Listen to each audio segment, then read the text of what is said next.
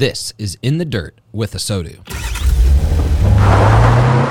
We're here at the Kane Friends and Family Digital Success Conference. I'm with Jamie Butters. You know him, the editor of Automotive News. Jamie, thanks for taking a few minutes. Glad to do it, Paul. So you gave a little talk this morning, and it was kind of the view from Detroit.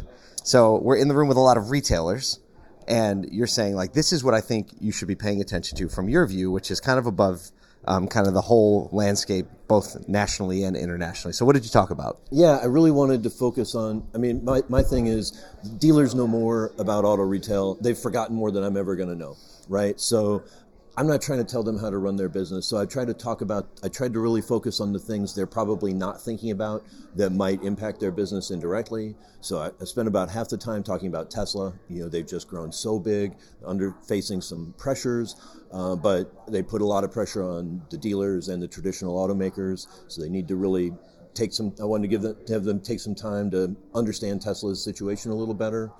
I also talked about the UAW, kind of the risk of a strike this fall. That one specifically, you covered a few things, but that one was the one that kind of rung a bell in my head. Mm-hmm. And you said something really interesting. You said, I know this isn't really the time. Everyone doesn't want to talk about, like, how can we build our inventory? But you actually suggested that dealers, specifically for the domestics, might want to think about that. And why is that? Well, because there's such a risk of a strike in the fall. You know, the last time around, there was a 40-day strike at General Motors that really, at the time, right, we always... When was that? Do you remember? 2019. Ancient history. Right before the pandemic. Right. And so they lost a lot of production. And at the time, the Detroit 3 tended to carry too much inventory anyway. Mm-hmm. Everyone's been really low, and now they're starting to come back, especially at a lot of the Stellantis stores and some GM stores. And so you don't want to carry that all year. You don't want to carry a 100-day supply. But maybe come July, August, September, ramping up toward 100 again might be a good safety valve. Having a month or two. In the hopper, reserve, especially of the most popular vehicles. Just what everybody wants to hear, right? Well, I understand. Your job is to deliver the truth. I'm trying, or at least help people look ahead and be prepared for what might be happening. We often say around Automotive State of the Union that, like, we can't do what we do unless you're doing what you're doing. I'm providing so much value every day, day in, day out.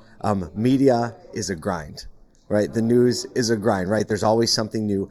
What is kind of like your approach every morning when you come in? Like, give us a little insight into, like, what the morning of Jamie Butters looks like.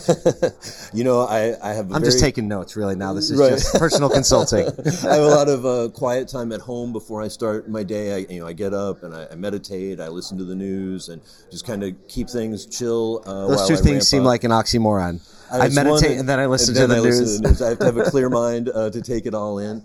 You know, it's such a fascinating industry, and there's so much going on. And I have a big team, several teams within Automotive News. So it's, I come in, I read everything I can. I do the call with Canada at 9:30. We have our U.S. call at 10 o'clock. Then we put together the list of what stories we're going to talk about on the podcast. I try to answer some emails or put out fires. Sounds like the day of a leader, right? Yeah. So, and then, that's how I kind of get going each day. It's, just take a deep breath and here we go, right? Emails. I totally get that. Last question. What are you most excited for in the auto industry for the next 12 months? We've been through a lot of challenges. There are a lot of things kind of emerging and bubbling to the top. What do you think represents the biggest point of growth for our industry as a whole?